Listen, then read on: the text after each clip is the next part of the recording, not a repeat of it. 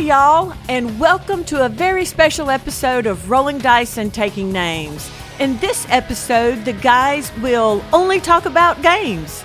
We'll hear about the guys' trip to Dice and Diversions and reviews for Plum Island Horror, Apiary, Unmatched Sun's Origin, Forest Shuffle, Pyramidice, and Lunar.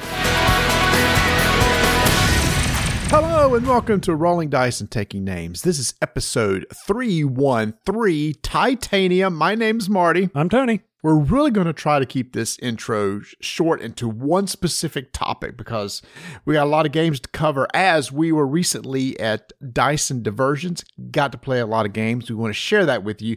But before we get into that, Tony, I got a little bit of an, an administrative announcement to make here. I see that. All right. So here's the thing Google Podcast is shutting down. And uh, we do have some subscribers and listeners listening on Google Podcast. So they're shutting down and wanting uh, everybody to transfer over to YouTube. So what I've done is I've got our YouTube channel, Roll Dice Take Names, set up with a podcast feed now, so that if you listen to podcast or audio on YouTube, on our YouTube channel, there is now a podcast section where uh, as soon as an episode is dropped, it will automatically go there. Now, in the past, I've taken and uploaded the audio along with a uh, thumbnail of the of that episode and everything.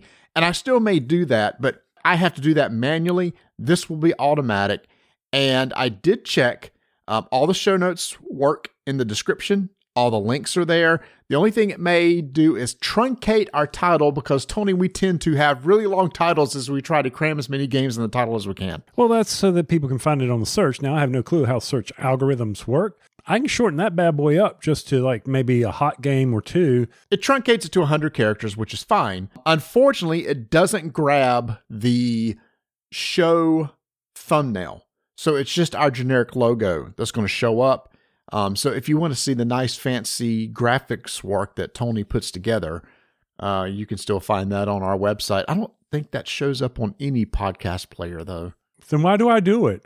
I mean, because I need to figure out how to do that. I, may, maybe there's a way where I can grab the episode image, but the image would have to be a square. Hey, some homework to work on in 2024. Is there a possible way to where our thumbnail is square? Embed that uh, into the feed, and then YouTube and all these other places automatically grab that so you can see like the boxes of games we're going to be covering and stuff. Okay. Uh, well, just tell me the size and I'll cut it down. I mean, that, mean, that means you got to work in with a little bit of less space in order to get everything. We'll see how that works. But anyway, I just want to announce that uh, up front. So if you are using Google Podcast, switch over, and we are now available on YouTube, Spotify, etc. And for all this hard work, don't forget you can go and support us over at buymeamoonpie.com or buymeacoffee.com slash RDTN. All right, let's make this happen. You took me somewhere, you made me go to Atlanta to go to Dice and Diversions. Now, this is a new board game con that is going on down in Atlanta, hosted by these incredible gentlemen, Patrick and Shannon, who also do uh, Southern Fried Gaming Expo, which is a fabulous video game show, just place to go and play some pinball, some regular video games, get in tournaments. But they said, you know, this board game thing seems to be taking off. So they started their own little convention and they said, Marty, Tony, why don't you drive four hours south, come see us, and see what you think? And I'll just spoil it for you right now. Loved it. Yes, you know we've been big fans of Southern Fried Gaming Expo. Tony says it's fabulous, but he wouldn't know because he never goes. But uh, at this show, they also have a large tabletop contingency there there's a lot of tabletop events going on at this event, which what makes it so good is video games tabletop. So we got involved with Southern Fried because they had listened to our show for years and asked us if we want to come down and kind of help start spurning the growth of tabletop. And they've had such success there. They said, all right, let's just spin off a own separate tabletop only convention about six months out from Southern Fried. And Tony, I will say it looked like it was a huge success. Oh, yeah. Uh, it was in it was in a Hilton hotel, very nice facilities and everything. well, we'll talk about that in a second. Was, the facilities were nice. It was nice rooms. It was a nice restaurant.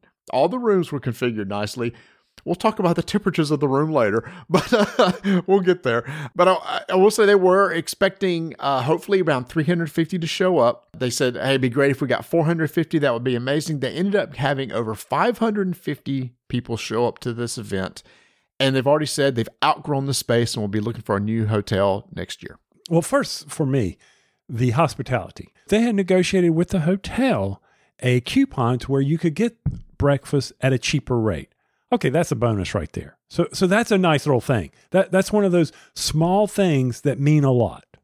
Yeah. So when you got there, when you went to the registration table, they offered you to buy breakfast tickets and you went to the breakfast area. I think it saved us seven or eight dollars per person. Mm-hmm. I mean, mm-hmm. it was a decent amount. Tickets were like fifteen dollars or I can't remember the exact price of the tickets, 13, 12 to fifteen dollars. But anyway, you got a full breakfast, fantastic. I've not seen anybody else do that, so that was a, a really good deal.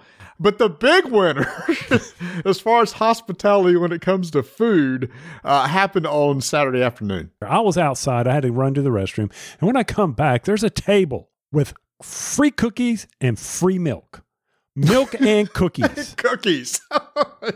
What's so, amazing. I mean, yeah, I know. And I'm just like, oh, what, what, what is this? I mean, this obviously is for another event that's going on for in the hotel. I've never known a con, back in this con, to provide free cookies and, and, with you know something to drink. No, just picking, just picking their Mega Moose Con. And I was, and there was a sign that said, "This is for and diversion," and I'm just like. Oh wow, this this is good. So not being greedy, I got you a cookie, got me a cookie, got some milk, Oh man, washed. Oh, was so good. That just kind of made my day. We're sitting there playing a game, and all of a sudden I'm sitting there chugging on a little uh, plastic container of chocolate milk and mm. eating a cookie. It was just, it was just nice. It, those were the nice things. These were the things that they did to help enhance the experience for the game players there at the hotel. There was a vendor hall, very small vendor hall, but mm-hmm. I'm fine with that. And they and they had some uh, eclectic ones because you got to get you some wax for some, your some candles. Yes, yes, yeah, some can yeah, some melts, some melts, and uh,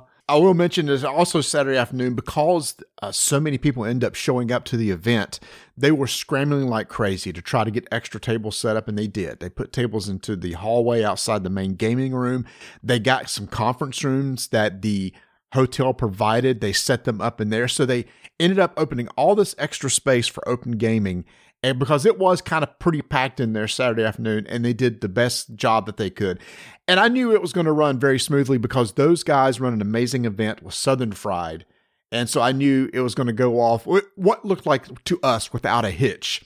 As attendees, it looks like everything came off without a hitch. Yes they had, and a lot of cons do this. They call it their eat, play, win, where you can participate, you get a dinner, and then you'll play a game. And usually the winners at the table will get that game, or maybe there'll be a raffle during that event. They they did that, and Marty and I got to participate in two of those.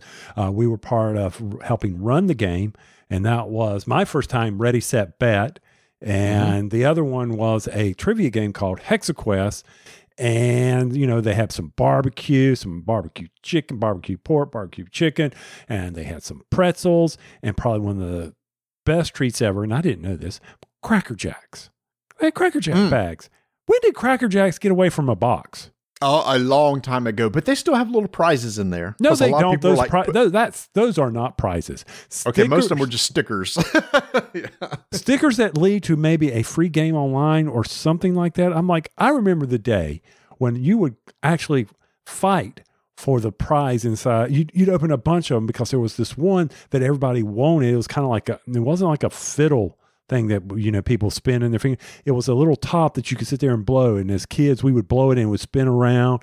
And oh, I forgot about that. They were amazing little prizes. Now they're just stickers. Oh man, that was. Di- but, but the pop. Maybe I'm good. remembering this wrong, but did they have like one that was almost like a little pinball thing with a little ball yes. that you flip? Yeah. Okay. Okay. Yeah, you do. I mean, they were useless. They were crappy, but they were fun. You know, mm-hmm. and then you lost them, and you it was okay. Go get you another box of Cracker Jacks. So those those two events were uh, very enjoyable. Lot lot to eat there. I mean, people didn't starve during those, so that was awesome. And they were they were relatively inexpensive as well.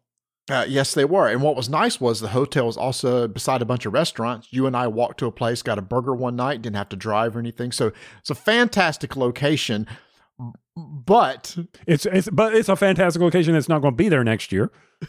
That's right. Who knows what it will be? Uh, I, I will say the only comment that we had about, as far as like a negative, had nothing to do with the people that ran mm. Dice and Diversions. I don't know what was going on in the hotel. I don't know if their heat was broken or what. But let me tell you what, there were some areas of the game room that was flipping cold. Oh my goodness! Put on your jackets, your long johns. Now, January in Atlanta, I know people up north are saying, "What are you talking about? Cold." All right, so if it breaks 32 degrees going south on that, that's cold because we are, we're just not built for this. We've talked about this on this show.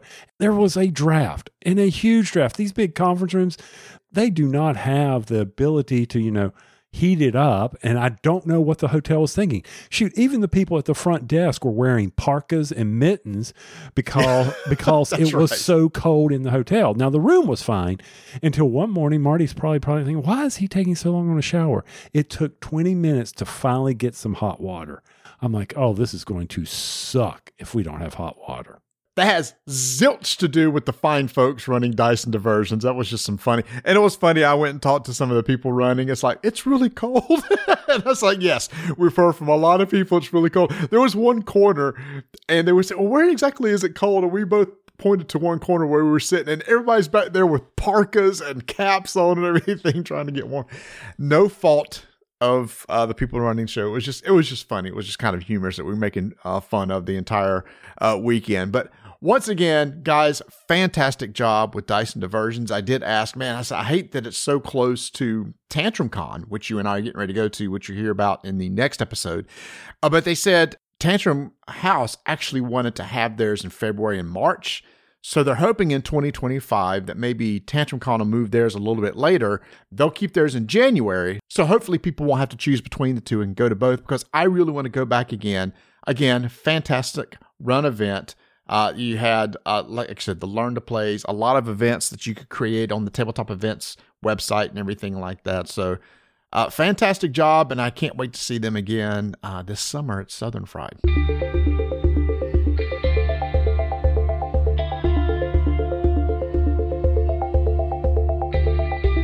Tony and I have been talking about our excitement for the new Star Wars Unlimited game. Bring it, baby. Let's go.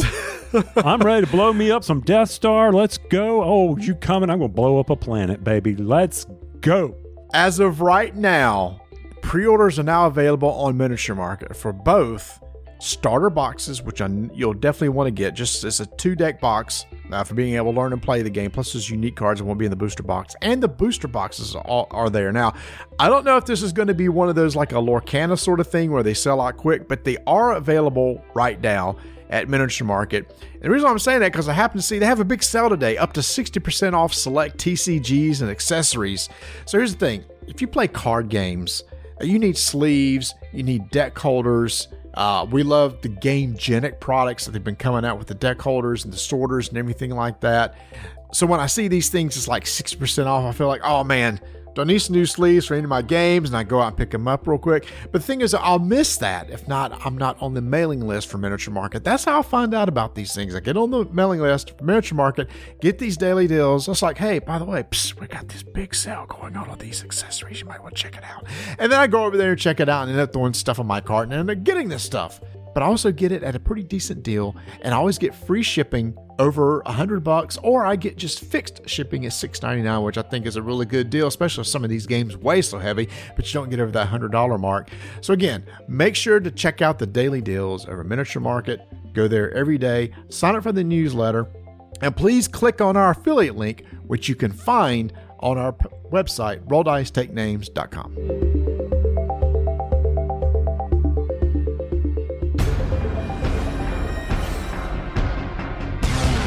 Five minute initiative begins in three, two, one. I love any Euro game that has a little bit of dice mechanic in it. So when Ares Games released Pyramidice, I was very excited to try this out. And this is designed by Luigi Farini.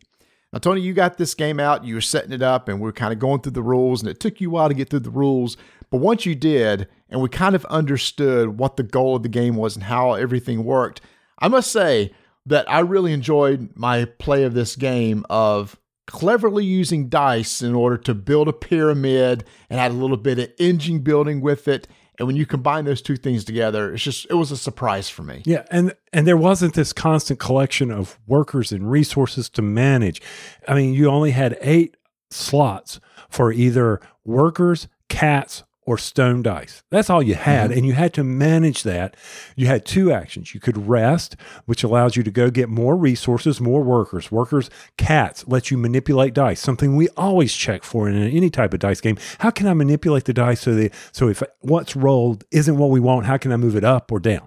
And then, of course, you know, we're sitting there like, okay, rest. You, you'll be able to get those resources. And then you'll be able to, if you have a God, you can use that God to be able to, I don't know, adjust your rest action.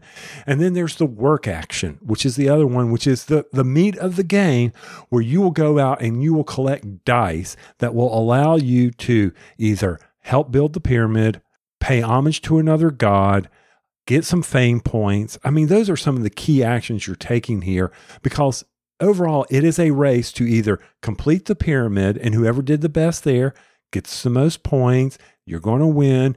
Or if you go through and see the, all the gods in the god deck, that'll end the game for you. You sum all mm-hmm. that up at the end, whoever has the most points is the winner. And like you said, the meat of the game is the work because however many worker tokens you have on your board is how many dice you're going to be able to take from the quarry to roll and start using. Certain gods' cost are certain combinations of die like two, three, four, etc., like that. So maybe use the cats to manipulate those to get them what you want. There's gold die, and then there's the white die. The stone die are the ones that actually build the pyramid. When you go to put those out, one and two cost no workers, but the five and six cost two workers, but you get points based on the pips that are showing when you put those out into the pyramid. The higher levels of the pyramid, there's only three levels. The higher you go, the more workers you have to use to build on higher levels. You also get a secret objective at the beginning of the game, which may say, hey, at the end of the game, if you have like for every two fours that are together, you get bonus points. So then at that point, like that's what mine was, I'm trying to make sure I get white fours out onto the pyramid so I can use it to generate bonus points at the end. But then the engine building part, Tony, is what I really got into because I could combine these different gods. And during like the work phase, I could start using these gods to manipulate to go, oh, I can turn in this to give me an extra worker, turn in two workers to give me these points, turn in one and one of these to give me seven points. I almost ignored the pyramid and was generating a lot of my points just from the engine building mechanic I had with my gods. And then as we were only doing this as a two player, I recognize I easily recognize that, and I'm like, okay, fine. I'm going to try to race up the pyramid so that you can't keep doing that over and over and over. But I was you know, kind of stymied because there weren't any white dice in the quarry. So I would always have to go take a rest action to get a white dice back into the quarry. So I needed an engine that would allow me to quickly get a white dice from the supply and get it into the quarry.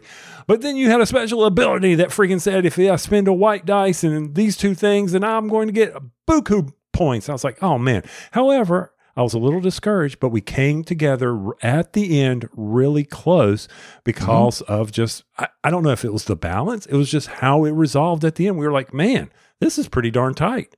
Yeah, so I was way ahead, and then Tony, because of his in-game scoring and him working on the on the pyramid, was getting a lot of points. Well, one of your gods were like add bonus points whenever you added to the pyramid, but both of us eventually ha- had spent workers uh, cats or whatever that we had to take that rest action to go back and re-get my supplies. Because remember you can only take number of dice equal to the number of workers that you have but if you're spending those workers to activate abilities or building the pyramid, you eventually have to take that rest. And that's that was a lot of tension to me because it's like, oh crap, I don't want to rest because Tony's going to jump ahead real quick, but I've got to get more resources. Fine, I'll rest this turn, and hopefully he would rest soon. Someone's like a pit stop. Mm-hmm. I need Tony to take a pit stop so I can gain here. That's right. And now, and there's the timer of like at the end of a rest period, one, the, one of the gods gets discarded and mm-hmm. then the, they shuffle down. So you've got this round action thing going on that you're like, okay, I can quickly, if I take some rest actions, then I can move off three gods. You don't want to waste turns, but there is a end game function going on there. And one one last thing too is I also appreciate you just couldn't run up with a ton of gods because at the end of your turn, you had to have one resource per god. So if you're spending a ton of resources and all of a sudden I got three on my board, but I got four gods, I have to discard a god. So you had to manage that too. Yeah. I will say, big surprise for me of the most recent games we played. I really, really liked it. It plays one to four players, 30 to 60 minutes, which is pretty much spot on. But with the dice manipulation and engine building, I really, really enjoyed this game. So hopefully, after you know when this came out, Envoy Heralds were doing demos at your local game stores. I hope you were able to go out and get to play this and see for yourself. Once again, thanks to Envoy for sending this over to us. We really do appreciate it. It was a hit over at Rolling Dice and Taking Names. That's Pyramidice from Ares Games. Five minute initiative is complete.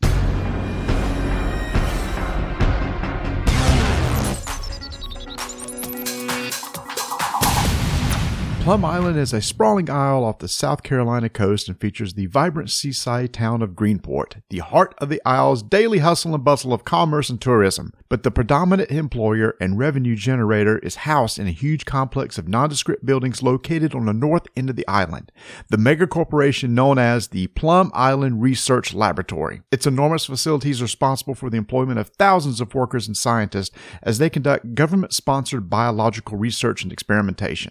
All was well till October 24th when a hurricane hit the east coast, damaging the island and knocking out its main power supply. With no power, the safety systems for the lab's super secret and highly experimental cylinders containing the most hazardous biological agents suddenly ruptured. The entire facility was inundated with a horrific lethal mixture of chemicals resulting in the deaths and disfigurement of hundreds of personnel who were taking shelter from the storm. But the true horror is yet to come as these deaths were only temporary. The poor souls who succumbed to the toxins were somehow revived by this strange mixture of chemicals, returning to life as monstrous altered mutations. With these horrors roaming the island, different groups began to work together in order not only fight off the horrors, but to evacuate what souls they could back to the mainland. And you listeners can play as one of these factions in this cooperative game from GMT Games called The Plum Island Horror from designer Hermann Luttmann. Whose bright idea was it to put a biological lab on an island in a hurricane ridden area?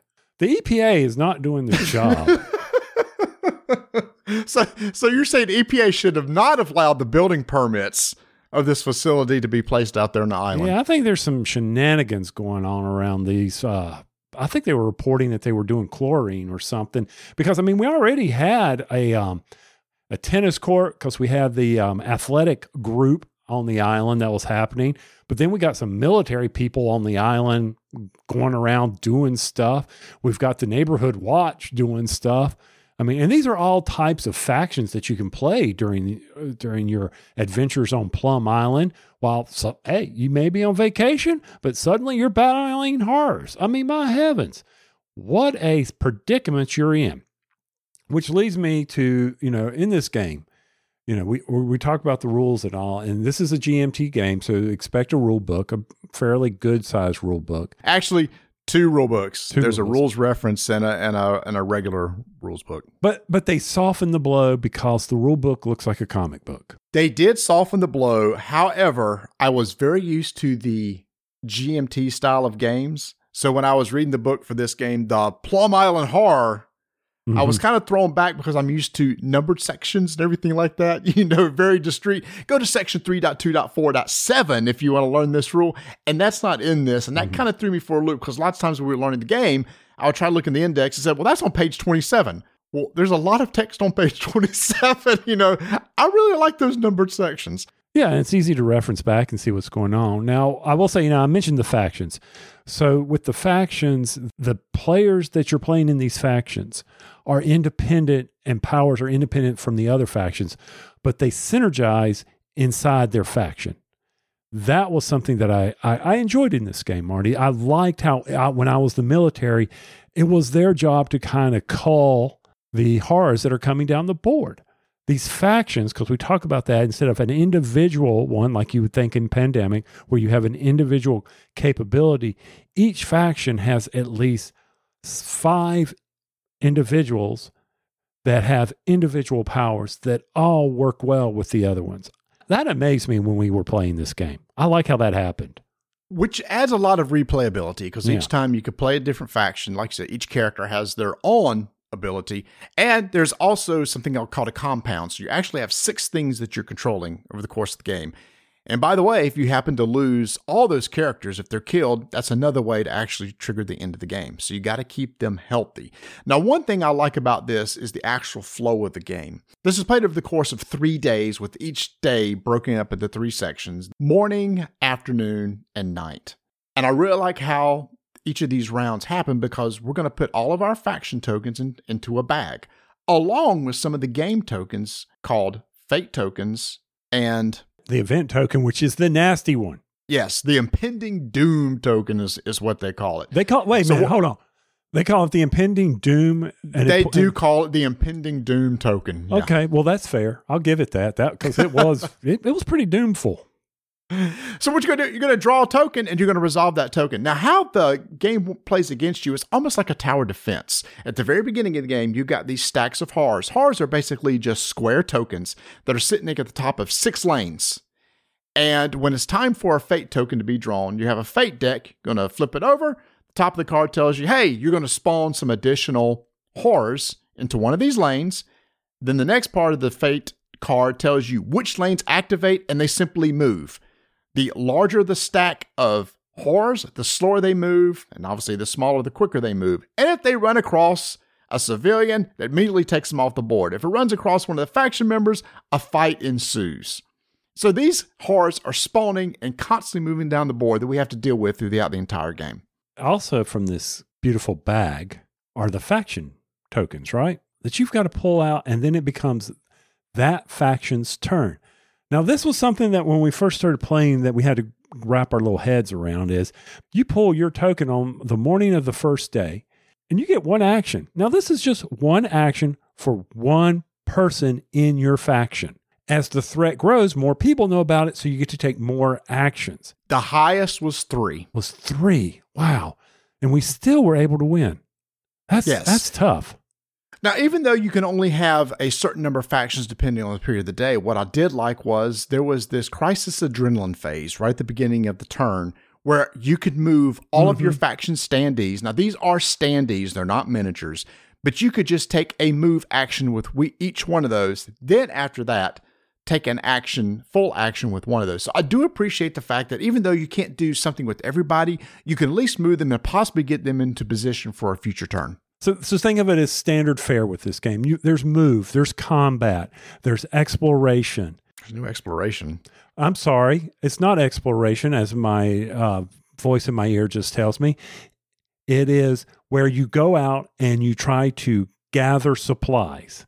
What was that called? That was actually a certain location that had certain icons Yeah. where you could do a search. A ser- no, okay. Explore, search. Okay, you got me there. You're, you're, you got me. I'm exploring the land. I'm scavenging the land. Okay, I'm searching the land. You're right. You're absolutely right. Well, it's because it's a search deck. You draw a card, you get to possibly get some uh, uh, supplies, which is very important in getting those supplies.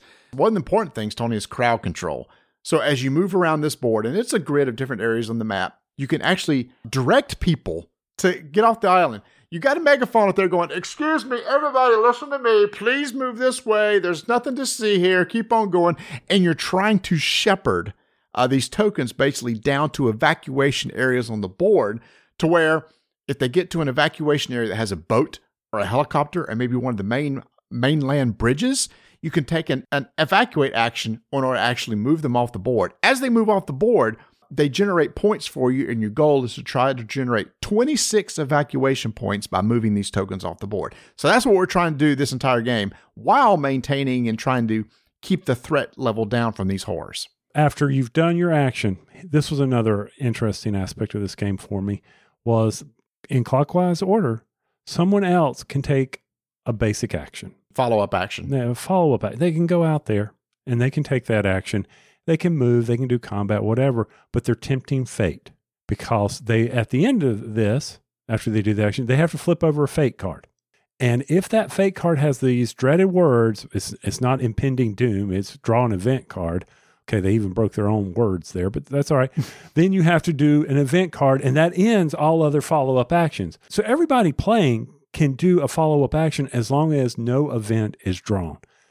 That helps with the game as far as the reduction in actions that people can take. So that's that was that was interesting. But I also like the tension that adds because we're like, man, if we could just possibly take one extra action, then we might set us up for the turn. Now, there are a certain number of cards we checked in the Fate deck that says play an event card. I think it was like 10 out of 36. So we were doing some card counting, Tony, and we would go, oh man, there's there's probably only like a 25% chance that you're going to draw one of those cards. So I do like that part of it of a push your luck sort of deal based on what you've seen so far in the play of the game. We're pulling tokens, we're taking actions. We got the fate tokens coming out. The other one, the impending doom token, is basically, hey, you have to draw an event card and you have to play it, and it's always really bad things. Nothing ever good happens when the event card is pulled. Some additional big bad boss might show up. I did like on the event cards that you weren't overwhelmed with those. So I never, even though the event cards were very bad, I didn't feel like this ended the game when we were playing, you know, mm-hmm. where you, there was no coming back. Another thing that I enjoyed was if a character on your faction dies, it's not like they're gone for good unless you roll crappy because they have a bravery icon. So you can actually they resurrect and they don't come back as a zombie. They they come back, they've got a last shot at surviving and healing up. There's healing. Of course you can heal and if you're in a hospital you can heal or some people have the ability to heal others or heal themselves. So all that's going on too. So you're managing all this with limited actions while horrors are descending on you and trying to kill the inhabitants of the island. And I will say, combat in this is very straightforward. Let's say you fight a stack of horrors. Depending on the size of the stack and the terrain that you're on, it'll say, okay, this size of the stack on this particular type of terrain generates X amount of hits. Okay, you're going to be taking those hits. Then your character card will say, okay, if this is a melee attack, roll X amount of dice. The dice have blank sides, which obviously do nothing. They have a shield side, which blocks damage. They have a full hit, which will do one damage back. They have a half hit, so if you get two half hits, that makes one full hit. And they have a crit where it does a damage and you get to re-roll that die. So it, that's exploding dice. Every time you have a crit, you get to re-roll. So combat is quick, fluid. You don't have to roll for them. You know exactly how much damage that you have to apply. Once a token bag is empty, then Tony, we have another bag that we have to go and pull from, and that's these little cubes that we've been seeding uh, the entire time as we play this game. Because every time there's a combat, we have to take a little yellow cube if it's available and throw it into a draw bag. And at the end of a turn, we have to draw a cube, which will possibly move up the biohazard level. Mm-hmm. Pull out a green cube, nothing happens. Yellow cube moves one space. Red cube, it moves two spaces. And if it ever gets to the end of its track, the game also automatically ends there too. So we want to control that level, and there are certain locations on the board where you could actually decrease the biohazard level. But what's keeping me from just battling all the time, Marty? Well, if you ever run out of those cubes and you can't put a cube in a bag, guess what? Your biohazard level's going up.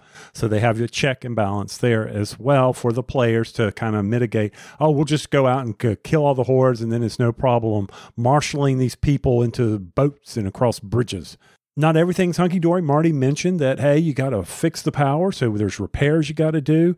And probably one of the things that some people may be turned off to in this game. And during the first phase of the evening, people got to eat. You got to eat. You, you've been killing zombies or horrors. you're, you're famished. So you got to manage your food. And if you don't have enough food, people take uh, wound. Everybody, you know, it's, it's the standard fare with, with one of these games where you're having to feed people. And you get supplies through either uh, possibly doing the searches. And there's also some locations which have a forage icon. And when you take a, a, forage action, you get to collect a supply. One thing I do appreciate, I mentioned melee combat, there's also range combat. But if you do a range combat, you do have to spend a supply. A supply counts as food, it counts as everything food, ammo, uh, etc. So I do like that there's only one type of resource that you have to manage, and that's just that supply. I, I like that too. And I like how they use the food for range. That was just so cool. I was like, okay, yeah. I don't have to worry about managing that or going to get that. But also like too that there were some NPCs on the board. You start with one, and through your search deck, you might find more. And on your turn, you can actually activate those NPCs to take the same sort of actions that you would take. But if they have a ranged attack, you don't have to spend supply. So if you creatively use the NPCs, uh, sometimes you can save on supplies. You also have these helicopter tokens that you move around to different areas for help evacuation. You got these ship tokens that you may have to reposition. And what's interesting, Tony, is Those repositioning of ships and helicopters can only be done in a follow up action. So sometimes you're forced to push your luck and take a follow up action because you may need to get a boat over to a dock where you have a bunch of survivors and you got to get a boat there for them to be able to evacuate. Is there anything else we need to talk about how the game's played? I think we're pretty well got it covered there. I think that's it. I think what's cool is just the fact this is 100% a co op game. We're talking, we're trying to decide what to do. Maybe one person's really good at fighting and they're going up and trying to to uh, keep the horse from moving. Maybe somebody's good at crowd control or moving the tokens along and helping to evacuate. Some are really good at repairing. If the helicopter gets broken, you need to go and, and repair. Now, the other thing is there are some checks every so often you have to make on like repairs and stuff. The fate deck also has a number at the at the bottom of it. And like if you do a repair, you flip over, and if you have a six, hey, great, you did a really good job on the repair. If it's a one, you messed up and actually it got damaged more. So the fate deck is used for a lot of things for checks, spawning, moving and activating the horrors, and also the check to see if in a follow up action if you're going to have to play an event card a lot. So you'll be interacting with the fate deck a ton during this game. So some of the top things about this game that I enjoyed. Uh, one, not having to control a whole bunch of resources. I like that. I like how they get one resource was being used. Number two, I like the fact that the factions were symmetric on your board, but asymmetric between the other groups, and they worked well together. The tension of the, the game, I felt, continued to grow throughout it. So that was good. Now, my one con is I did feel like the game was a little long and that it drug at some points, uh, especially when we were making some decisions that we had to do. And therefore, if you're wanting a quick hit survival type game or where you're saving the world, this may not be it for you. But overall, if you want to spend two to two and a half hours doing a survival game, or three hours, eh, you think we could get it less? Now we played with we played with three people, and we played with Ryan from One Board Family, uh, who was very interested in trying this game. Uh, he says he really likes things like Zombicide and Dead of Winter.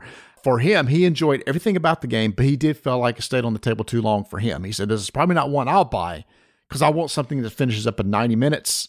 And this is probably a minimum a two hour game. Oh, yeah. Easily two hours as long as you don't have to do a teach. And I think the challenge in the replayability comes in with that Doom deck, the event deck, and bringing out the various spawning. You could spawn multiple big bads out onto the board if the deck just happens to be f- shuffled that way.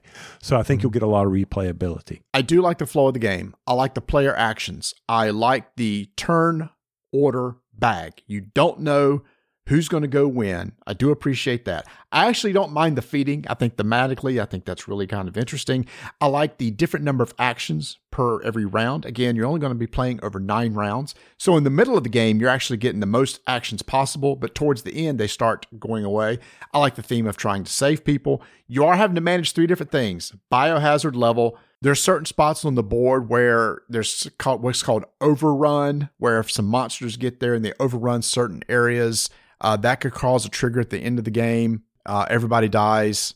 Or at the end of the game, after nine rounds, you have not scored 26 points worth of civilians, then you also lose the game too. So there's only one way that you can win, and you have to play the entire game. I will get through it. I agree that it does run long. This is not something you're just going to put down on the table and play uh, real quick. People may want to compare this to I mean, maybe sort of Dead of Winter with that survival aspect. Uh, even though there's not somebody, there's not a betrayer uh, in this one like in Dead of Winter. I think I do like this better than Zombicide, but it's just that length. I've got some good news to announce to people. If you think this game sounds really cool, and it is a really cool co-op experience, I think it's ah you have you haven't played Zombicide in a while, have you? I played about a year ago. I feel this is less luck based than Zombicide. Yes, and I and I also like the fact that I'm not having to worry about upgrading. Yes, that I think to me is a big separation. Okay, you want a fast hitting game, then play Zombicide, but you're going to have to manage upgrades and, and all, all the various gear that come with it, which is what you want in, in a game like this. Here, you don't have to play with that, and I'm going to use the word fiddly because it is. It is to me. The Mm-hmm. Zombicide is fiddly from that standpoint, but it's fast in luck. I agree with you. This is less luck based. Especially when you can start counting. It's like, okay, I know how many cards are in the deck that may say pull the event card, um, etc. You kind of know how many cubes are in the bag. uh, for when you pull out uh, cubes, it's going to move the biological hazard track. So I do like that. So today on GMT Games website, they have the expansion for this, Tony. It's called the Plum Island Horror More of a Bad Thing. Okay. This is already had uh, over 500 orders, so it will be coming out. It introduces brand new factions. It has nightmare mode, which makes it even harder. So the nightmare mode is this: you know, in a follow-up action, you take your action, draw an event. Nightmare mode, you draw the event card first, and if it says play an event, uh, play an event card, you don't get to do your follow-up action. So play, yeah, draw a fake card, and okay, so you you reverse it. Uh, okay. Yep. It's introducing semi co op mode. So if you don't necessarily want to be fully co op, you can. There's some more mutations and stuff, but here's here's the big one. New short scenarios. For those of you who actually have lives and can't spend all day playing silly board games, they introduce short scenarios. Oh. That fixes the problem. And I love how this whole page is written up. I mean, the designer says, yeah, this is a two, three hour game. So here, if you want to be able to sit down and knock something out in maybe under two hours, he doesn't say how long it is. This is going to be it. New short scenarios. I will be back in this expansion because I know I'll get this out on the table more often if it doesn't take that amount, same amount of time. Mm, Okay, well, good. I'm glad you're going to spend your money wisely on there. It, it was enjoyable, but yes, it, it, I would not sit down a lot for a two and a half, three hour game, especially having to teach it. You know, now that you and I have played it, not a big deal. I think this will be a good October game uh, to pull out and play uh, especially the short version. I think I can get Vanessa to play. So, and here's the thing is, y'all, as of today, this game is hot. It is number three on the BGG hotness list.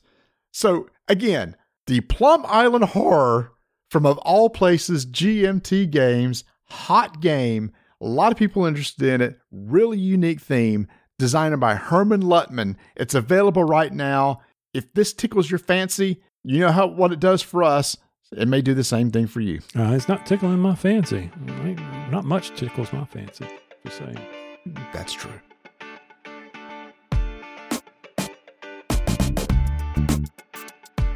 It's not too late to get on that late pledge for the Game Toppers 4.0 Kickstarter that was last year.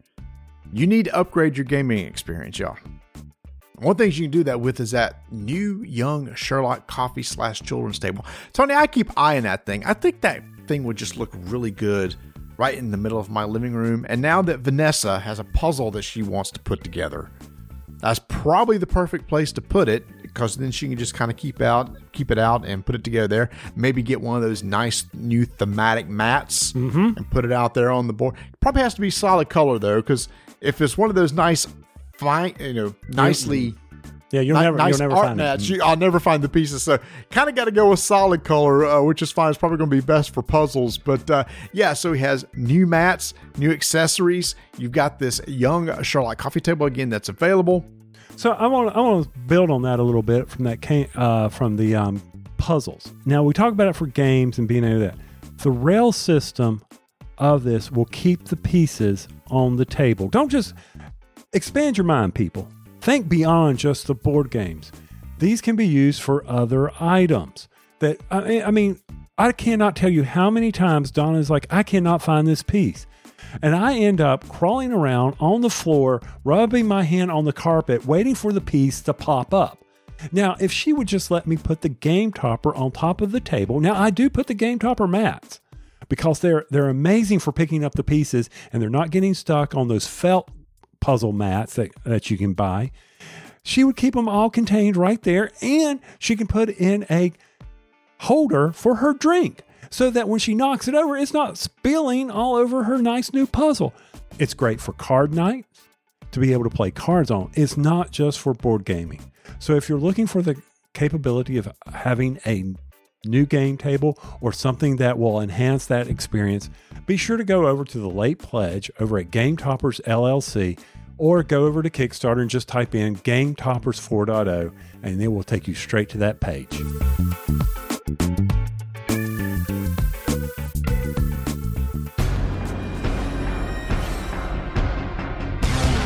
Five minute initiative begins in three, two, 1. I've said it before and I'll say it again. If anybody offers us a game that's a trick taking game, we'll try it. And that's what we've done with this latest game from Allplay Games called Lunar from designer Masato Uesugi.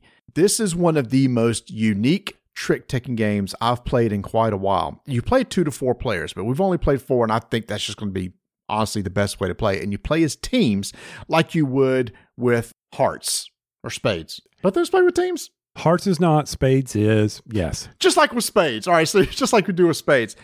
Here's the thing: is that there's two separate decks, y'all. There's 24 cards that are numbered uh, one through eight. There's three sets of those. There's also 24 cards that are four different colors, four suits, six of each one of those. So you have numbers one through eight, and you have four different suits.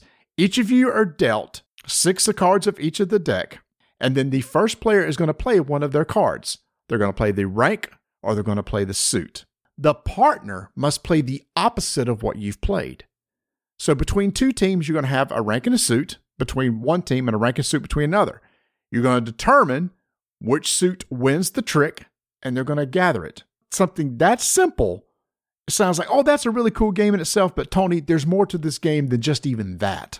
So before the game gets started, you will be passing two suits, two ranks to your partner. Then the person who has the lead will then flip over a token that indicates they don't want that to be Trump. The next person will then flip over and say, I don't want that to be Trump. And then the third person will then flip over and say, I don't want that to be Trump. And what's left is now Trump of the game. Person with the lead begins, as Marty says, he'll play either a suit or a rank.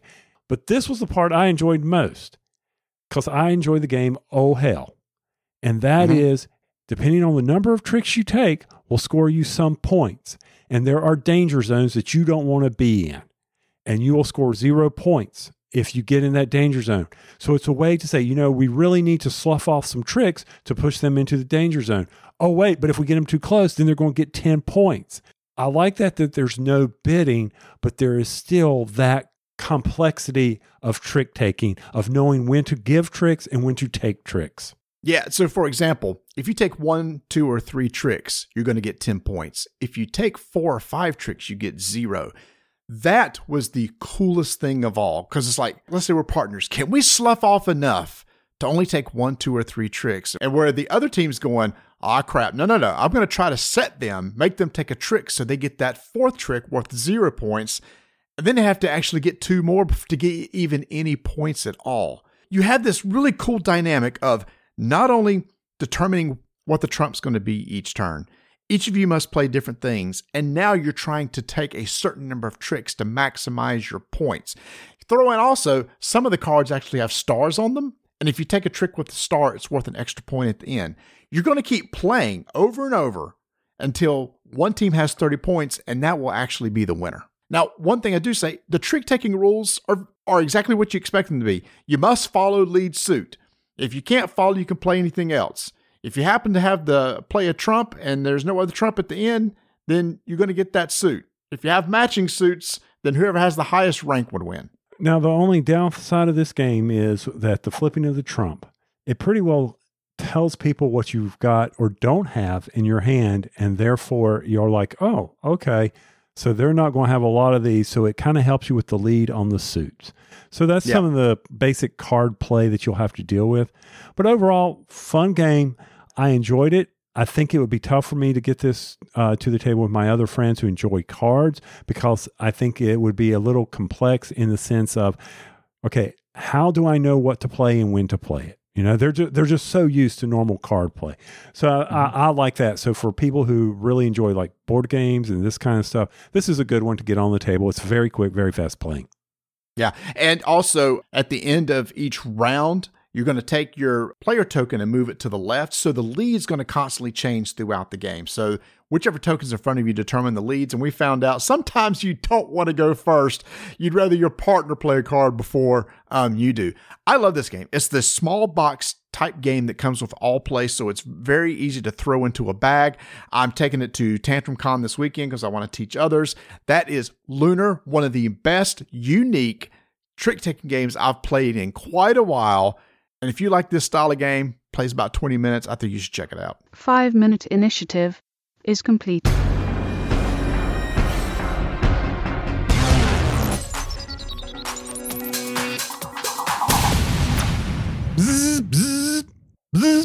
No, that's not your text thing going off on your phone or anything like that. That's the sound of bees buzzing in the new game from Stonemaier Games called Apiary by Connie Vogelmann. Do bees bees? Do bears bear? I know they fart in the woods. I've heard that. I know. They also do other things in the wood because when I was in Alaska, I almost stepped in some. Okay. All right. We got that out of the way. So we are looking at a um, game that is a worker placement game. A worker bee placement game. Ah. I see what they did there. Yeah, and, and we're busy as bees, and I promise you we will stop. Yeah, because I know everybody else in the world's done it too, so yeah. we'll quit. It says so they're hyper intelligent, but bees make the world go round. You know, they're the big pollinators. Oh, I agree. Mm-hmm. and they like to colonize. so it's a worker placement game. Guess what you're going to be doing? You're going to be placing some workers, and these are the Uh-huh. bees. And when you place these bees out there, there are various areas that they can go. The first one is you can explore, go out and discover some planets where you will be able to collect various resources that you need to be able to go out and later buy stuff in the advance area where you will turn those in and get some tiles to add to your tile board. You everybody has their own tile board. By the way, there's special powers. Every bee colony is different. I like that. Then there is, of course, the grow action, which gives you the ability to expand your hive out. Then you've got the research, which are these special seed cards that are multi-purpose use cards. They may have some in-game scoring, but they also have ways for you to take additional actions. But you can only got to pick one. Can't do them both. And then there is the convert, where you can move. Oh, let's move. Oh, I don't know, fiber, and then let's go get us some water or let's go convert some fiber and some pollen or water and some pollen and go get some honey. And then, of course, there is the big thing you got the carve action, and that's big tiles for big end game scoring. That's Mhm. where you are placing your workers.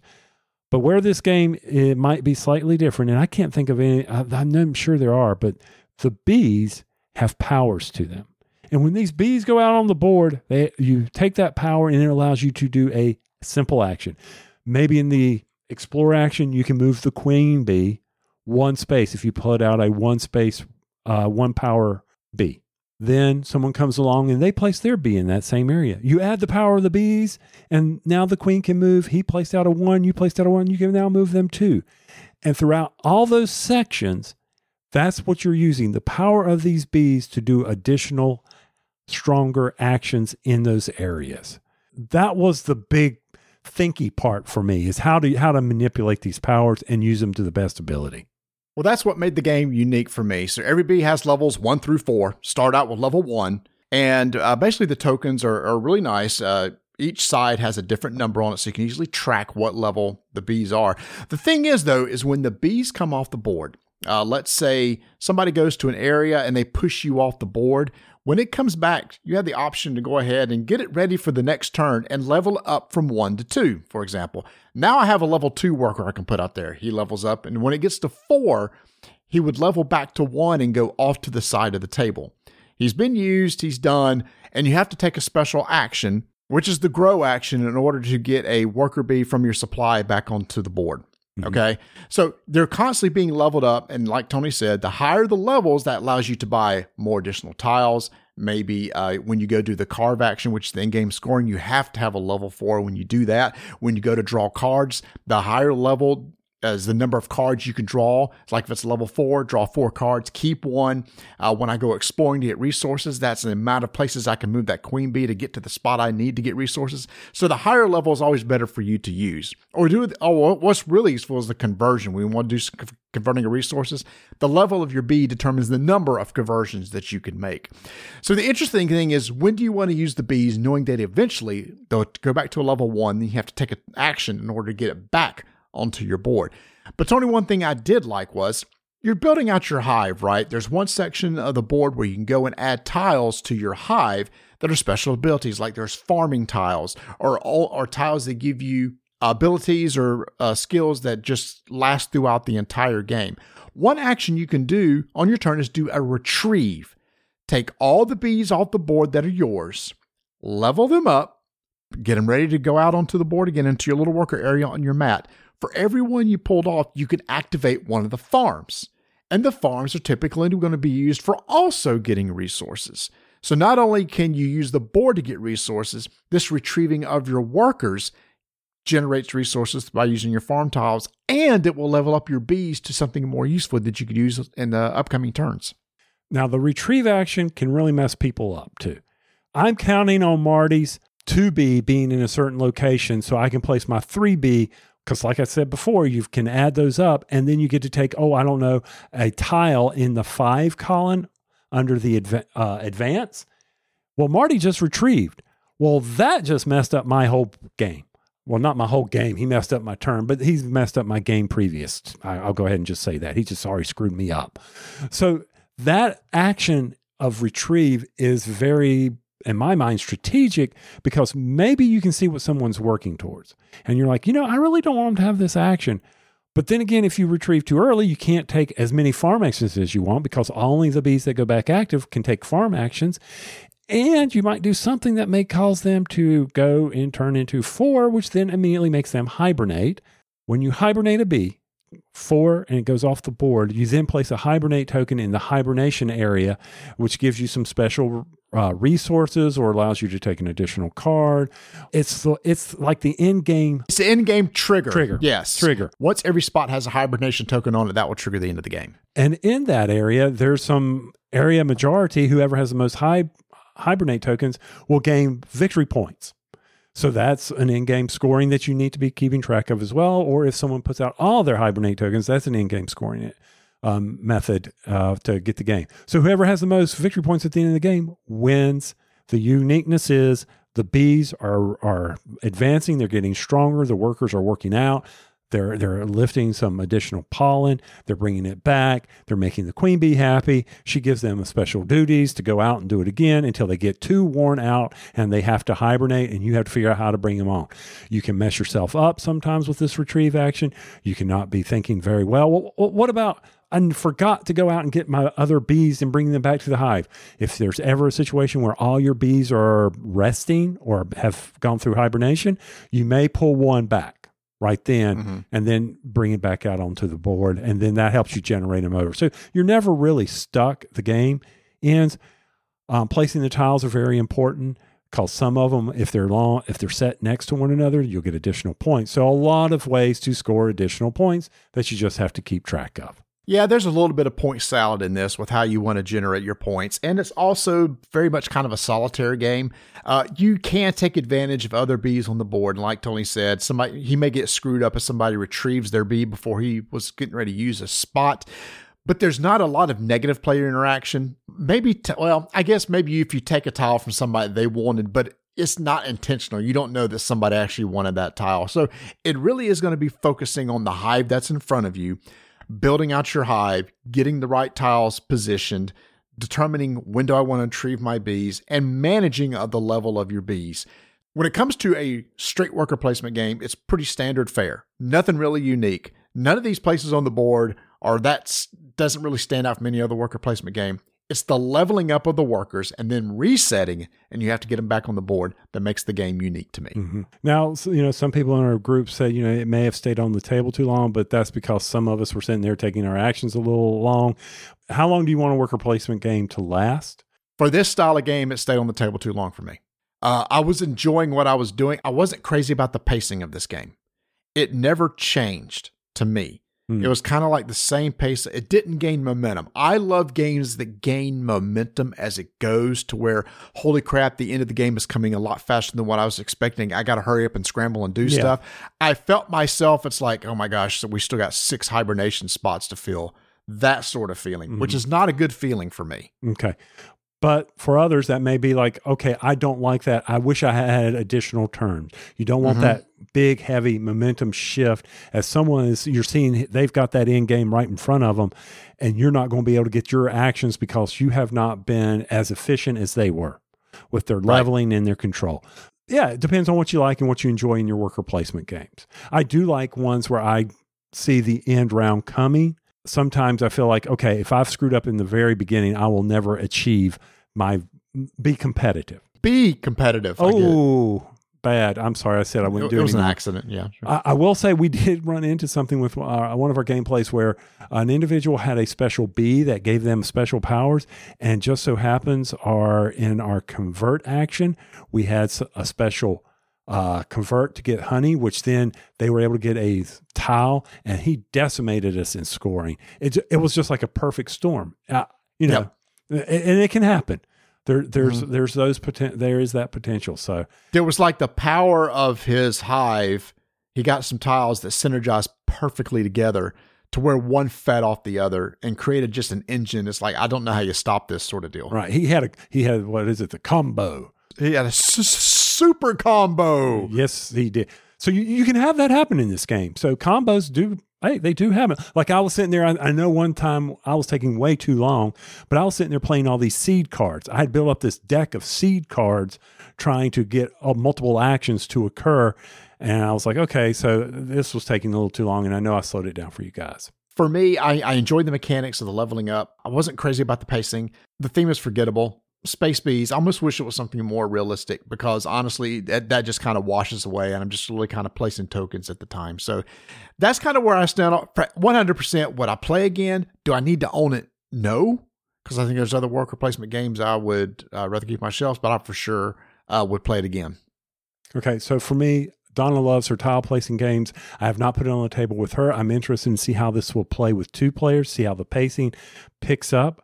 I think for us, this might be one of those that I could, you know, I want to go for a little bit longer than her usual tile placing games and you challenge her to figure out these combos. I do think it's a good game for someone who's not familiar with worker placement. I think the bees will get them enhanced. I just hope it's not too complex on understanding the retrieve action and the hibernate and making sure that they have a plan. So I really appreciate the fact that they have that ability that if you've messed up, you're able to still go on your turn by bringing a bee back from hibernation. And then you can help them walk through the pace of it. So that is Apiary from Stonemaier Games. Five minute initiative begins in three, two, one. Restoration Games has released another Unmatched set. This is called Unmatched Sun's Horizon, which spotlights two heroes from Japan. One is Oda Nobunaga. You know, this game's all about what new abilities and new things that a character can do. Mm-hmm, This person has two henchmen or sidekicks, and his thing is about flanking. He wants to have to where there's two of, of his pieces adjacent to a uh, the opponent, and if so, there are cards that can kick in special abilities if you're flanking. So that's his whole thing. The other character is Tomo Gozen, and I did really like her character. I thought she was really cool. Her whole thing was if somebody leaves an area uh, that is the same color the area she's in, they automatically take one damage. So there's cards in her deck that can possibly push or manipulate where people are on the board and just automatically generate damage by them just going out a different zone than her. So again, two very unique characters uh, in this unmatched set based on these Japanese heroes. I haven't played a lot of the unmatched games. So when I when you put it on the table, I'm like, okay, a quick refresher. That's one of the beauties about unmatched. Haven't played it a lot, but you know, you went over it very quickly with me. You, you know, card iconography stays the same. Understanding the board, understanding the zones of the attack, very nice, and I can appreciate that. And to your point, it's what do these characters bring to this game? I liked some of the aspects of the uh, Tomo Gozen character. I like some of her card play and how that she would hit and be able to move quickly. I liked her range capabilities that she had. And also on this board, it's and when you and I first were playing, it was like, wait a minute, how in the world is she hitting me from all the way across the board? It was just two layers and how they represented two layers of a ship, I believe, or maybe it was a factory. Mm-hmm. I don't remember. Yeah, it's a really cool map. I like the map of this one where it feels like a ship and there's multiple levels of the ship and they represent that well. yeah. I wasn't keen on this flanking thing when I was playing um Because I pinned you in. I know, but I was like, okay, well, eventually you're gonna have to run away. You're gonna run away, and you know, tuck your tail because I'm because I got a lot of good cards that did a lot of damage that also allowed me to pull back in from my discard pile. Once again, that's part of a match. How is their deck built, and what is the balance of that versus the other person? And then how would it affect the other characters that I have in the other uh, match series that we that are out there? And then I was also thinking, you know, from um how would this fit into Tales to Amaze?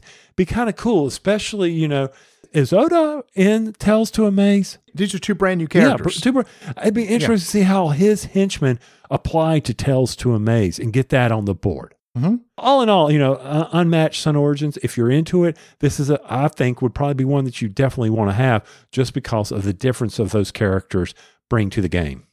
I see. I like the characters themselves. And yeah, the game pretty much plays the same. We've explained the characters, but I kind of got into these characters. So Tomo Gozen is an actual person in Japanese history. I read a couple papers on her that's really interesting. So she was part of the samurai. And back then, the samurai would basically go to battle. And it was expected that the wife of the samurai would stay home and learn how to fight. She learned how to fight to be able to protect and defend her house. This character here was one that actually went onto the battlefield and actually fought uh, with the other samurai. And so I was reading up on her, and, the, and, there, and it's, it's interesting. I was read this thing. It's like there's a lot of stories about her, but most of them are legendary and not necessarily historical. But they do know that there's some things where like uh, there were def- she was defeated in a fight, and she took down two of the leaders. And uh, so she just had, really has this cool story. But the more I read into this, what's really cool is come to find out that there were more women in the Japanese army and Japanese military than were originally thought. It wasn't that rare necessarily for someone like her to be a samurai and fight. So I thought that was really interesting too, as they dug into the history. I mean, again, I read this was from the University of Hawaii. I read this long whole paper on her because I just thought it was about interesting of women warriors in early Japan. So what I liked about this kind of like GMT games, right? It's like, oh, here's something I didn't know about. You learn about the history of this new character. So I appreciate for opening my eyes to this really cool character. Hey, there you go. Games that teach. That's what we got going on here. That's right. So anyway, if you're looking for the latest Unmatched and it's a full, full set board, two brand new characters that can be used with any set, check out Unmatched Sun's Origin. Once again, the art is absolutely immaculate. I, the art on the cards, the art on the box is so good. If you're an Unmatched fan, yeah, you're going to want this one in your collection. Five minute initiative is complete.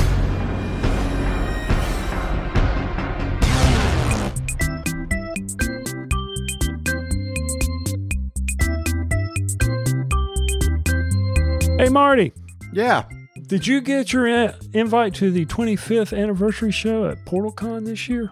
Mine got lost in the mail. You know, you think for all the years we invite Ignacy to our Squirrely Awards event, you think we would finally just one year invite us to his big event over in Poland. I think he'd probably come back and say, you know, it's a standing invite if you just get your sorry butts over here. But at PortalCon, they talked about the new game Printing Press, which is a follow up to Gutenberg. If you're interested in that, go over to port, shopportalgames.com, get in that pre order. Then, of course, there's the Merchants Guild pre order that's currently hot, according to the website. It's got a little red banner that says hot.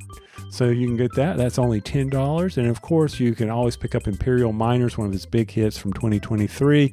And by the way, if you're like, you know, Gutenberg, maybe maybe I'll pick up Gutenberg. It's currently on sale over there at uh, Shop Portal Games. And oh man, just so many of their classic games. And if you watch 25 years of Portal and watch some of the um, announcements that were coming out, maybe the nostalgia for Robinson. Go ahead. Maybe you traded it away like I did as a fool a long time ago. Get it back. You need those survival games. You need a hard co op game. I mean, you heard us talk about these uh, Plum Island horrors coming. That's nothing compared to trying to find enough wood on an island to burn to get a, survi- uh, a signal fire up and created like Robinson. You'll be dying all the time of dysentery and other deadly diseases of animal attacks. Nothing makes you feel good like suddenly, oh, we're wiped, we're done. So go head over to shopportalgames.com.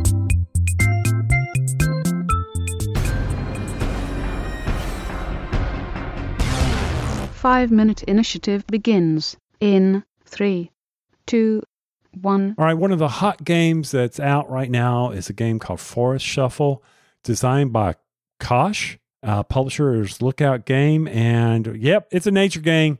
It's a set collection game. This is what this game is. You are trying to build the best forest out there and, and bring in some birds, have some mushrooms. You know, you got some animals out there, and based on the various combinations that are happening, you're going to score some points at the end of the game. So, if you're able to do a good set collection and get various combos going, then you are going to score well in this Forest Shuffle game. Personally, this game was kind of mild for me. It didn't initially grab me. I've played it with my family, I've played it with the gentlemen at our game night, and I can understand the appeal. I really can. However, for me, this game was just became a set collection, and how can I manipulate those sets so I get the most points at the end? Yeah, and on your turn, you're going to be able to play cards, and you have to discard cards uh, equal to the cost of that card, and I'll put it into play. But you're going to be putting trees on the table, and then the cards that you uh, put under those trees have two sides: a top, bottom, left, or right. So when you put that under a tree, you'll either expose the left or right side of the car, the top or the bottom. And that's going to be the animals or plants or etc. that you're trying to collect. And it'll say, hey, if you pair this animal with this animal, you get some bonus points. For every however X of this animal you have, you get points.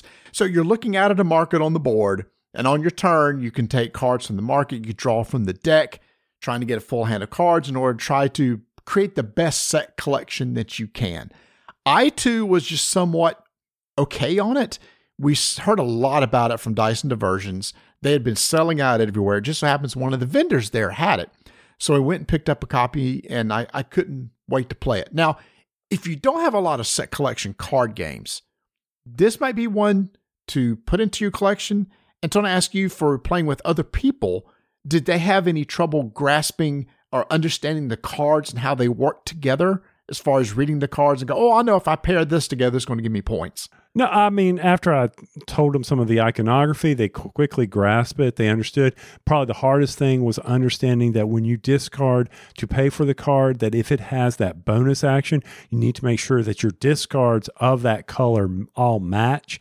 That was messing them up. And they had to watch their hand size because, you know, there's a 10 card hand limit.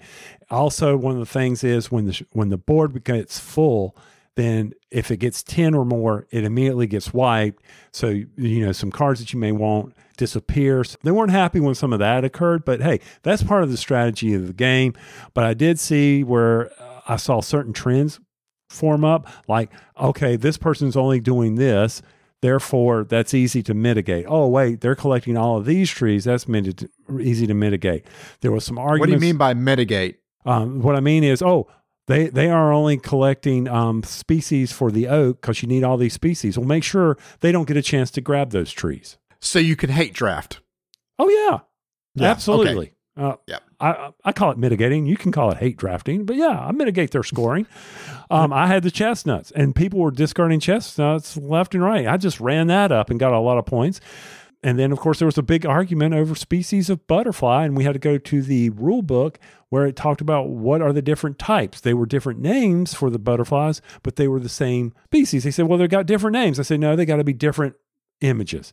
And mm-hmm. there was some various things. So, uh, all in all, they liked it, but they, they didn't grab them like I thought it would because it was such a low key set collection game. They were like, yeah, it's all right. I will say, I think we're probably one of the few people that are going to say this. This game is super hot. I see it talked about online all the time. People are playing it. I think it's fine. Maybe it was because I saw it so overhyped. I thought it was going to be something really cool and unique. It's not really unique. It's just a clever way of doing set collection. I do like multi-purpose cards, y'all. I do like multi-use cards. So that part I really, really like. I like having each card is basically two parts. But for me, there might be some other set collection card games I might be more interested in this. I see the appeal, but it may not necessarily be for me. So that is Forest Shuffle from Lookout Games. Five minute initiative is complete.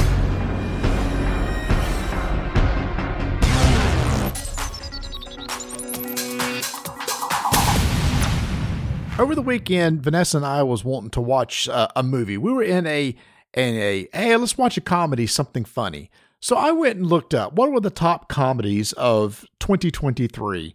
And one of them was The Holdovers, which I'd heard a lot of good things about. It was like number two on the comedies. So Tony, Vanessa, and I sat and watched this movie with Paul Giamatti, and I like Paul Giamatti. Okay, I don't know what's happening with the definition of comedies. That was not a comedy.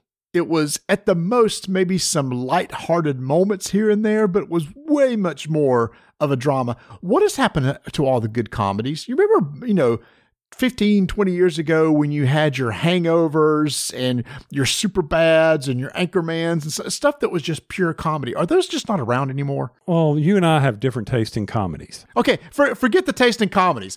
Can you name a pure comedy movie that's not part of some sort of drama or something? It's just, it's funny. It's just made to make people laugh. No, I can't. I can't think of any that have just made me laugh. Rom coms are the closest thing I can even think of recently, and I can't think of any comedies that have been out that I've enjoyed because a lot of them are they've gone raunchy or whatever. I don't mm-hmm. need that crap. You know, just make Yep. me laugh. Right, right. I think the the hardest I've laughed recently at a movie was probably Deadpool 2. And that's been years ago, but that's kind of more of a superhero movie. But you know, again, when you th- I know you didn't like Napoleon Dynamite, and that's even older than that. But uh, you know, like uh, The Bridesmaids, you know, was a big popular uh, movie from many many years ago. And like I said, The Hangover. I don't know. It just seems that pure comedies are just aren't around. And I just wish that somebody just said, "Hey, here's a movie going to make you laugh. Enjoy it." Keep wishing. I don't think it's happening. I don't think it's happening anytime. But at least I'm glad I saw the holdovers because it uh, nominations for the Oscars just came out, and um, hey, it was nominated for a lot of stuff. So I said, hey, I saw an Oscar movie. So I'm looking through these and of the comedies, you know, what what's some recent comedies that have come out? And I'm seeing a lot of splattered tomatoes. oh, you lo- you're on Rotten Tomatoes. Well, yeah, just a list on my my search. It's like you know, fifty three percent. And I'm looking at the green dots. You know, I'm like, okay, there's not hardly anything. Maybe they'll get some good ones coming out. Maybe the movie theaters will start producing stuff. I'm sure there's good comedies on all these streaming services: Max, Netflix, Amazon. I don't know. I, I you're right. Eh, hey, if you're in the Discord channel, be sure to go over there and say, you know what, you gentlemen need to go watch this comedy. Speaking of the Oscars, uh, Tony and I are also prepping for the Squirrelies. That's going to be happening in early March. I've already been started talking to the presenters, so you definitely want to keep an eye out for that. So be ready to start voting in the All Y'all Award, where Mhm. you, there'll be a write-in ballot of uh, what was your favorite game of 2023, and you can then dictate who presents the favorite game of the RDTN listeners. That's right. All right. So, Tony, I just finished playing uh, Phantom Detective Ghost Trick. Uh, this was a game that came out from Capcom. I could play it on the Switch. It came out from Capcom on the DS many, many, many years ago, and it was ported over to the Switch. If you like puzzle games, interesting twist on puzzle games. It plays about 12 hours. I, I recommend this one. The story kind of fell flat for me at the end, but I enjoyed it because of the puzzle element of the game. It's not puzzly like Professor Layton, not those style of puzzles, but it's more of a physics type style puzzles. Oh, okay. Which, uh, yeah, so I really, really enjoyed that. So, Phantom Detective Ghost Trick, finished it up. Uh, I enjoy my time with it. And now I'm trying to decide what to play. I kind of feel like I want to play an RPG. I just can't decide between Sea of Stars and Golden Sun, which just came out on Nintendo Online, which is a classic Game Boy Advance game that I actually started playing when I had my Game Boy Advance, but just never finished it. Mm. You know what? I I never did go get Advance Wars, or did I? I can't remember now. I have to go check in my my Switch catalog. It's probably unopened. Oh yeah, I, not without a doubt, it's unopened. That's a good turn based game. It, it really is. Yeah. However, uh, I did uh, send you links to the now NC Soft supported uh, City of Heroes servers that are up, and I've installed that. Oh, I have battled. That was an internal battle. Do I want to go do this again? Why not do it? I'll, let's let's let's play together for a little bit. Oh, I Just never made it to forty. Did you get on the? Did you get on the server that doubles your XP? The characters I had from previously when I played it was not on the double XP server, but I would create one there. If you just, I didn't gotta say we got to grind to forty. Wait a just kind of like My What? character's there. No, no. My characters last year when this was an unsupported server, I created Oh. one and just played around with it. But the ones I created ser- uh, characters on was not the two times XP servers. So I would do that if you wanted to, just to monkey around with it and go listen to the music and Did you go kill? into the sewers and, I was, I was going to say to the sewers. Did you go into the factory? Did you go into Yeah, the caves? and the warehouse. And the warehouse, yeah, hmm And then you're running around hitting the thugs. Yes, Okay, doing and- that. And do you want to fly, jump, or teleport for your for your travel? They say the best way was leaping, I had leaping. but but I thought leaping was boring, but I always thought that was the best way to travel. Well, I disagree. But see, when I would when you'd leap, you would land in a whole bunch of people and you would die. Oh, okay. I, I did teleport for the longest time, but you got to be quick with the button because if you don't teleport quick enough and you're in midair, you start falling. Yeah. So I'm um I would lean more towards the flying if I recreate sun poison. Or fast or uh, fast speed, super speed. Super speed. I I can't control that.